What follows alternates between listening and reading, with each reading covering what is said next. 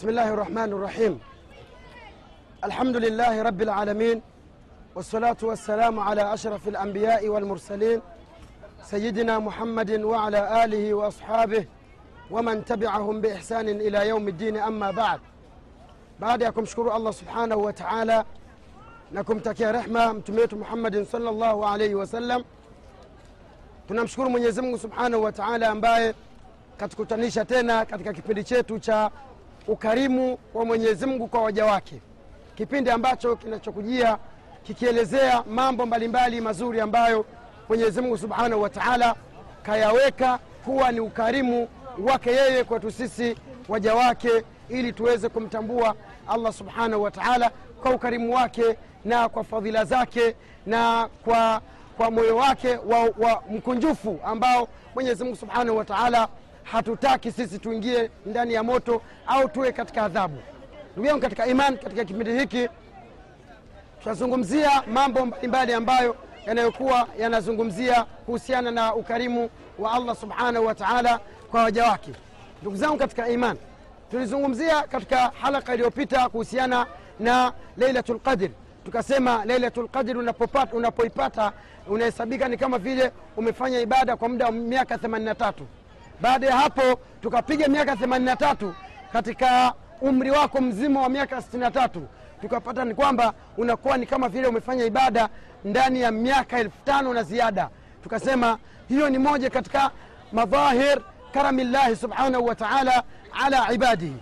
Tukiwa tunaendelea katika kipindi chetu mungu akipenda insha allah tutazungumzia ukarimu mwingine ambao ni miongoni mwa mambo ambayo yametuleta hapa katika uwanja huu wa mina kwa ajili ya kutekeleza ibada tukufu ya hija tunamwomba allah subhanahu wa taala kwa uwezo wake na ukarimu wake na utukufu wake aweze kuzipokea eh, hija za mahujaji wote ambao waliokuja kutekeleza ibada ya hija na azifanye hija zao kuwa ni hiju mabrur na saya mashkur na ni dhamba maghfur. Na allah subhanahu wa taala awarejeshe katika majumba yao kama vile ambavyo allah subhanahu wa taala alivyowatoa katika matumbo ya mama zao wakiwa hawana madhambi ya aina yoyote.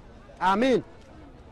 Ndugu zangu katika imani mwanadamu alipozaliwa hakuzaliwa akiwa na chochote katika mfuko wake wala hakuzaliwa akiwa na nguo ya aina yoyote katika mwili wake. Hilo ndugu zangu tunakubaliana.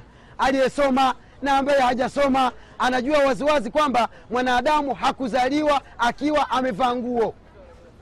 Maana yake ni kwamba mwanadamu kazaliwa akiwa yuko tupu hajavaa nguo ndugu zangu.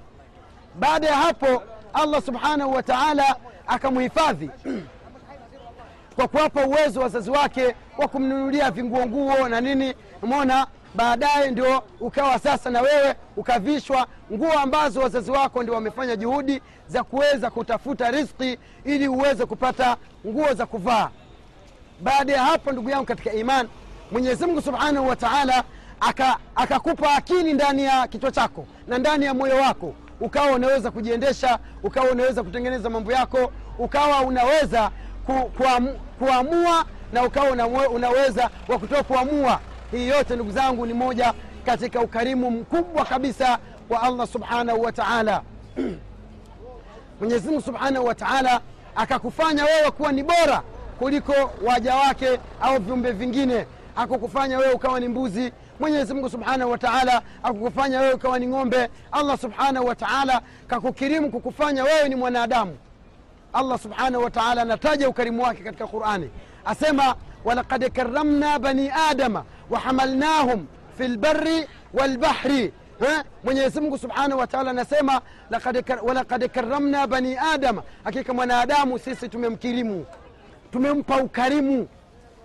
Ndugu zangu katika imani mwenyezi mungu anathibitisha ya kwamba mwenye mwanadamu tumempa sisi tumemkirimu sisi mwanadamu. Wahamalnahu fi lbari walbahri na tukambeba katika, katika baharini na katika bara mwanadamu sasa hivi anapanda meli anasafiri. Mwanadamu anapanda gari hizi anaondoka. Mwanadamu anapanda ndege anaondoka. Hizi zote ni katika ukarimu wa allah subhanahu wa taala. Kisha anasema wafadhalnahu na tukamfanya mwanadamu kuwa ni bora mimman khalaqa katika wale viumbe ambao mwenyezi mungu subhanahu wa taala amewaumba tafdhilan ubora wa hali ya juu.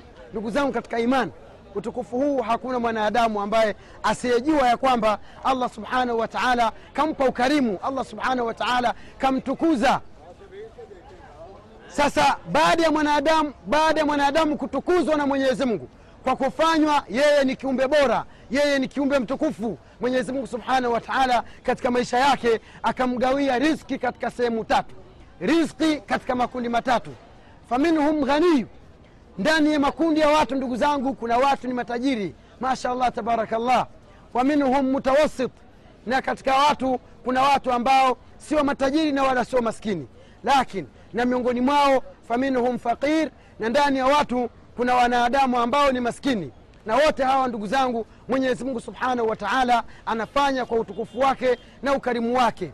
Lakini yote ni mitihani yule aliyepewa mali basi kapewa mtihani mkubwa kwa sababu katika mali zake katika mali zake kuna haki za watu wengine.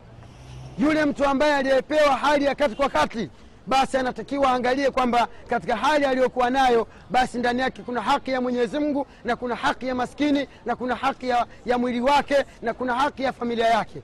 Na yule mtu ambaye aliyepewa mtihani wa kuwa na umaskini tumwombe mwenyezi mungu subhanahu wa taala waislamu atukinge na maskini mtume sal llahu alaihi wasallam katika, katika dua zake alizotufundisha alikuwa anasema allahumma inni audhu bika min alkhiyana fainahu bisa albitana waaudhu bika min alfaqri eh, eh, waaudhu bika min alfaqri fainahu eh, bisa aldajii mwenye mtume sal llahu alaihi wasallam alikuwa akitufundisha aki, aki sisi umati muhammad kwamba anasema ewe mwenyezi mungu najikinga kwako wewe kutokana na khiana.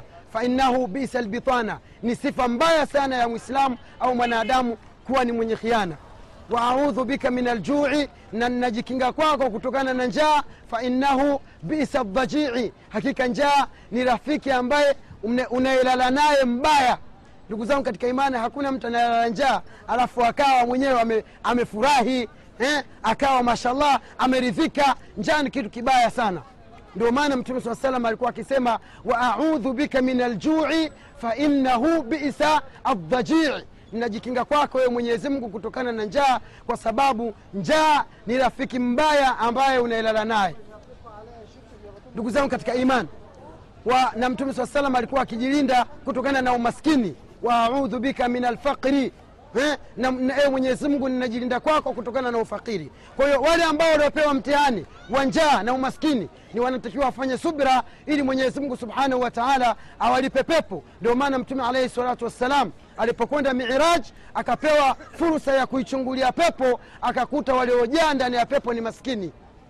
Kwa hiyo hali waliokuwa nayo ndugu zangu ya maisha magumu ya hali tabu hali tete ndugu zangu usije ukamlaumu allah subhanahu wataala kwamba yani katika watu wote kakuchagua wewe uwe maskini. Huenda ni moja katika sababu za kuingia peponi.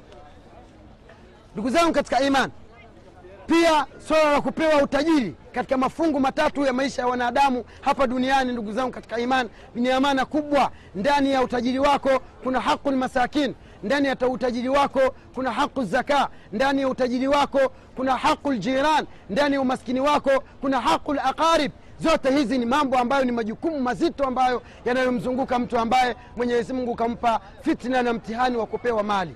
Tumwombe mwenyezi mungu subhanahu wa taala awajalie wale waliopewa mali na riski waweze kutoa zaka kwa maskini ili nao maskini waweze kufaidika na matajiri wao. Ndugu zangu katika imani wengi katika ma, matajiri nikigusia nukta hii huwa wanafanya ghish au wanafanya khiana katika mali ambazo mwenyezi mungu subhanahu wa taala amewapa. Mtu namkuta ni, ni, ni tajiri ana mali nyingi ana utajiri mwingi ana pesa nyingi alafu anatoa zaka shilingi liali mia tano liali mia mbili au shilingi elfu kumi elfu tano kaiandaa mwenyewe kaiweka kwenye bahasha eti kwamba hiyo ni zaka la ndugu zangu hiyo ni sadaka ya kawaida kwa sababu mfumo wa zaka mfumo wa zaka mwenyezi mungu subhanahu wa taala kauelezea na makundi ambayo wanatakiwa wapewe zaka allah subhanahu wa taala kayaelezea. Kwa hiyo hakuna haja ndugu zangu ya kufanya khiana. Kwa hiyo ndugu zangu katika iman mwenyezi mungu subhanahu wa taala akatupatia aka utukufu wa kuwa ni katika wanadamu kwa khiari yake mwenyezi mungu subhanahu wa taala ili uweze kuutambua ukarimu wa mwenyezi mungu kwa waja wake. E wallah ndugu zangu katika imani mfano katika masiku haya ya ayamu tashriq. Masiku haya ayamu tashriq yameitwa ni kwa sababu zamani watu walikuwa waki zamani watu walikuwa wakichinja wanyama wengi. Baada ya kuchinja wanyama wengi halafu kulingana na jinsi ambavyo haiwezekani kugawa zile nyama basi zile nyama zinaanikwa kwenye jua mpaka zinakauka alafu zinaagizwa kwa maskini na watu wengine wenye kuhitaji. Kwa hiyo siku hizi allah subhanahu wataala akajizungumzia ayamu lakil wa shurbin wa dhikri llahi subhanahu wataala mona ni siku za kula na ni siku za kunywa na ni siku za kumtaja allah subhanahu wataala allahu akbar allahu akbar. La ilaha illa llahu allahu akbar. Allahu akbar walillahi lhamd ndugu zangu katika iman ni takbira kubwa ambayo mahujaji wote waliobahatika kuhiji ambao wako katika viwanja hivi na watu wengine ambao mwenyezi mungu subhanahu wa taala hakuwachagua kuwaleta katika viwanja hivi basi wanatakiwa wamkabiri mwenyezi mungu na wamtukuze mwenyezi mungu subhanahu wa taala kwa vile vingi ambavyo allah subhanahu wa taala kawapa. Kwa hiyo ndugu yangu katika imani mwenyezi mungu hakushindwa kukufanya kuwa ni mbuzi ukachinjwa katika majaziri kule mwenyezi mungu subhanahu wa taala hakushindwa kukufanya wewe ni ngamia ukawa ni kitoweo na ni chakula cha watu. Eh? mwenyezi mungu subhanahu wa taala hakushindwa wewe kukufanya kuwa ni paka ukawa thamani yako kwa watu ni ndogo. Kwa hiyo ni, kumtukufu, ni kumtukuza na kumshukuru allah subhanahu wa taala kwa neema ya ikram ambayo aliyotupa. Na katika neema kubwa mwenyezi mungu akatupa neema ya akili. Ili uweze kubainisha na kupambanua baina alhaqi walbatil. Wa hadha mauqif hasasa jidda ndugu zangu. Na nikizungumzia neema ya akili ili kupambanua baina ya mazuri na mabaya naomba nisimame kidogo ili nijaribu kuwakumbusha watu wale ambao wanaopoteza ibada zao yani bila sababu yoyote ya msingi. Sijui watamwambia nini mwenyezi mungu subhanahu wa taala. Leo tuko katika siku ya kwanza katika masiku ya ayamu tashriq.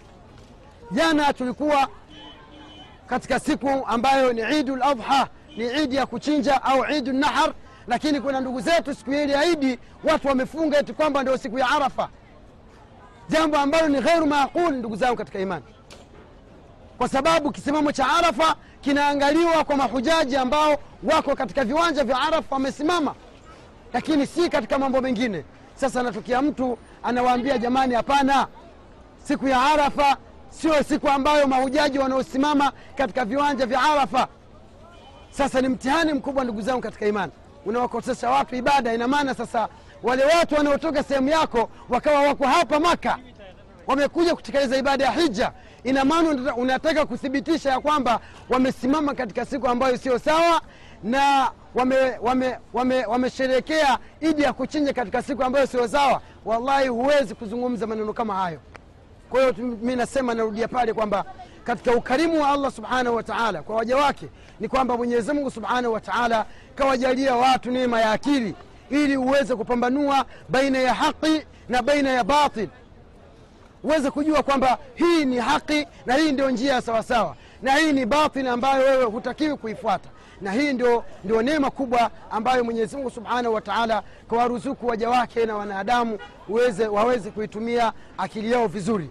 Baada ya hapo ndugu zangu katika imani tukiangalia min ajali karami llahi subhanahu wa taala ala ibadihi miongoni mwa utukufu mona au mwa vitu ambavyo ni vya wazi vinavyodhihirisha na kuthibitisha ukarimu wa allah subhanahu wa taala ni kwamba ndugu yangu katika imani tunakaribia kuingia katika ile lubu maudhuu yenyewe ya mada hii. Nadhani mnaona mahujaji wakipita wakienda na kurudi wakiwa katika, katika furaha ya kuafikishwa na allah subhanahu wa taala kutekeleza ibada yao ya hija tukiwa hapa ndugu zangu katika viwanja vya mina watu watalala hapa zikiwa ni siku, siku tatu au siku mbili. Mwanadamu ni mwingi wa kufanya makosa sana kulikoni mwingi wa kutekeleza ibada. Wa hadha haqun wadhihun wa dhahir. Kaudhuhi shamsi warabu wanasema kwamba mwanadamu makosa au madhambi anayoyafanya ni mengi kulikoni ibada anazozifanya. Adatan alinsan muqasirun fi libada wa muhrisun fi lmasia mwanadamu muda mwingi sana ukimwambia nenda katekeleza ibada ya swala anakuwa ni mvivu na ni mnyonge na moyo wake sheitani anampambia ili asiweze kufanya ibada. Lakini ukiangalia katika masia unamkuta yeye namba moja ka, hasa wale dada zetu kuvaa nguo za uchi kuvaa nguo zisizowafaa kama dada wa kiislamu. Haya wale ndugu zangu vijana wenzangu unakuta kwamba katika mlango wa ibada ndugu zangu hatujatekeleza ibada vile inavyotakiwa sasa allah subhanahu wa taala katukirimu ndugu zangu baada ya kugundua ya kwamba mwanadamu anakosea sana mwanadamu ni mwingi wa kukosea mwanadamu ni mwingi wa kughafilika. Allah subhanahu wa taala akatuletea nema akatuletea faraja akatuletea ufumbuzi wa tatizo letu la kuzama katika maasia mwenyezi mungu subhanahu wa taala akaufungua mlango wa msamaha kwa, kulet, kwa kutuletea nyakati na siku ambazo mwanadamu anapomwomba mwenyezi mungu subhanahu wa taala basi huwa milango ya msamaha wa mwenyezi mungu imefunguliwa. Na allah subhanahu wa taala akayadhihirisha na kuyathibitisha haya katika qurani pale aliposema katika hadithi lqudsi kwamba ya bani adam e, enyi wanadamu katika aya nyingine alisema kullu bani adam khata kila mwanadamu ni mwingi wa kukosea. Na hii imekuja katika watu wa lugha wanasema imekuja katika sighatu lmubalagha pia. Khatau ala wazni faal. Maneno ya kiarabu yanapokuja katika mfumo huo basi huwa yana maana ya kwamba mwanadamu ni mwingi wa kukosea. Lakini mungu akasema akazungumza kwa kusema kwamba wa khairu khatain na na wale watu wazuri wenye kukosea basi ni wale ambao tawabuna ni wale wenye kwenda kumkimbilia kwa allah subhanahu wa taala kuomba msamaha wa allah subhanahu wa taala. Ndugu yangu katika imani huu ni mtaa mmoja tu katika mitaa ya, ya mina ambapo kuna barabara nyingi zaidi ya barabara mia saba zaidi ya barabara hamsini uh, au stini ambazo barabara zote ukipita basi unakuta zina mfungamano zina msongamano wa watu wote hawa ndugu zangu wamekuja kutubia madhambi yao kwa mwenyezi mungu subhanahu wa taala. Tuombe mwenyezi mungu jalla waala azifanye tauba zao kuwa ni tauba za kweli. Na mwenyezi mungu subhanahu wa taala awajalie kuwa ni katika watu ambao waliokubaliwa hija zao. Na mwenyezi mungu subhanahu wa taala wale waliofunga arafa na wale ambao hawakufunga kwa udhuru mbalimbali basi iwe siku ile ya arafa kweli imefuta madhambi yao ya mwaka uliopita na mwaka unaokuja. Ndugu zangu katika imani mwenyezi mungu subhanahu wa taala baada ya kuthibitisha sifa ya kuwa ni mwingi wa kusamehe na mja mzuri ni yule ambaye anayefanya dhambi halafu akafanya tauba akawa ni mwingi na mwepesi wa kwenda kufanya tauba allah subhanahu wa taala akazungumza kuthibitisha kwamba mwanadamu ni mwingi wa kusamehe. Katika hadithi lqudus nyingine ambayo allah anasema enyi wanadamu laiti kama mngelikuwa mnaniasi mimi mwenyezi mungu lakini mkawa hamtubii basi mimi ningewaondosha nyie wote. Baada ya kuwaondosha nikawaleta watu ambao wanafanya madhambi alafu kisha wanafanya tauba. Na hii ni karam ni qimatu karami llahi subhanahu wa taala ala libad ni kilele ndugu zangu cha ukarimu na utukufu wa, wa mwenyezi kwa waja wake watukufu ndugu zangu. Kwa hiyo mwenyezi mungu subhanahu wa taala baada ya kujua hivyo akatuletea nyakati na musimu mbalimbali ambao mwanadamu anatakiwa amrudie mwenyezi mungu subhanahu wa taala. Mwanadamu anatakiwa apate muda wa kufanya tauba. Mwanadamu anatakiwa apate muda wa kutadhara wa kuonyesha udhalili na unyenyekevu kwa allah subhanahu wa taala. Ndio maana ukaona watu wakatoka majumbani watu wametoka pakistani watu wametoka bangladesh watu wametoka amerika watu wametoka tanzania watu wametoka wapi kuja kutafuta mlango huu ambao allah subhanahu wa taala kaufungua kwa ajili ya wale watu wenye kutubia. Ndugu zangu katika imani mwanadamu ukihesabu makosa yako na midhambi yako ambayo unayoyafanya kwa siku unayakuta ndugu zangu katika imani huwezi kuyahesabu. Ukiangalia makosa ambayo mwanadamu anayoyafanya ni mengi zaidi kuliko ni yale mambo mazuri ambayo mwanadamu anayatenda kila siku.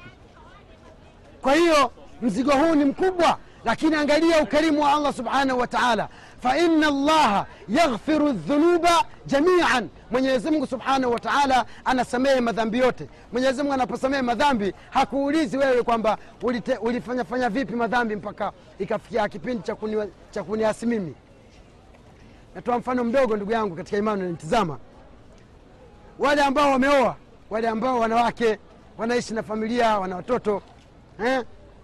mtoto wako anapokosea kitu cha kwanza unaanza unamchapa kwa unafanya hivi? Mbona umefanya hivi? Mbona unafanya hivi? Baadaye yule mtoto anakwambia baba naomba unisamehe mimi kweli nifanya hivi nifanya hivi. Hapo sasa unahoji kwamba kwa nini yule mtoto amefanya madhambi au amekwasi? Ukamchapa kwanza alafu ndio ukamsamehe. Kama ni mke wako mashallah una mke wako pengine ikafikia kipindi kapitiwa na yeye kama mwanadamu akakukosea. Kitu cha kwanza unaanza kumfokea unatoa maneno mengi unatoa vitisho vingi. Baadaye yule mwanamke anakupigia goti pengine au anakuomba msamaha ili uweze kumsamehe. Lakini baada ya hapo baada ya kuwa umepewa eh, full instruction maelekezo yote kwamba kilichotendeka kilicho mpaka yule mwanamke kukosea wewe. Subhanallah angalia mwenyezi mungu sasa yeye alivyo hakuulizi kwa nini ulifanya dhambi ilikuwa ni saa ngapi na wakati gani. Allah subhanahu wa taala ni ghafar ni mwingi wa kusamehe ni mwingi ni tawab ni mwingi wa kukubali tauba. Mwenyezi mungu anajisifu katika qurani kwamba in, in, inna allaha yaghfiru dhunuba jamia. Mwenyezi mungu anasamehe madhambi yote bila kuchagua wala kuangalia wewe ulichumachuma vipi au uliyafanya vipi kilichosababisha. Wewe unaporudi, kwa mwenyezi mungu ukamwomba allah subhanahu wataala msamaha basi mwenyezi mungu subhanahu wataala ni mwepesi wa kukubali msamaha wako. Ndugu zangu katika imani hiki ni kilele cha ukarimu wa mwenyezi mungu subhanahu wa taala kwako wewe mwanadamu. Kwa hiyo ni wajibu na ni lazima ujitahidi katika hali na mali ili uweze kumridhisha mwenyezi mungu kwa kuyafahamu mambo haya ambayo yanaonyesha wazi utukufu wa allah subhanahu wa taala kwa waja wake watukufu. Ndugu zangu katika imani baada ya hapo mwenyezi mungu subhanahu wa taala ametaja nyakati ambazo ni munasib ni muwafaka za mwanadamu kutubia madhambi yake. Pale ambapo alipoweka misimu mbalimbali ya kufanya ibada akaleta mwezi mtukufu wa ramadhani. Baada ya kuleta mwezi mtukufu wa ramadhani akaleta miezi minne mitukufu. Mungu anasema ina iddata lshuhuri inda llahi thna ashara shahran. Mona minha arbaatun hurum. Katika miezi hiyo kuna miezi minne mitukufu na ndani ya miezi hiyo minne mitukufu kuna mwezi ambao ni mwezi wa dhilhija ambao mwezi katika mwezi wa dhilhija unapatikana mkusanyiko ambao duniani hautaweza kupatikana tena. Subhanallah. Na ndani ya mkusanyiko huu basi tunaangalia mambo mengi ambayo allah subhanahu wa taala anaonyesha utukufu wake anaonyesha cheo chake anaonyesha vile ambavyo alivyokuwa ana sifa ya kuwahurumia waja wake katika miezi minne mitukufu kuna mwezi wa dhilhija mwezi ambao mahujaji allah subhanahu wa taala anawaita kama alivyosema katika quran waadhin fi nnasi bilhaj yatuka rijalan.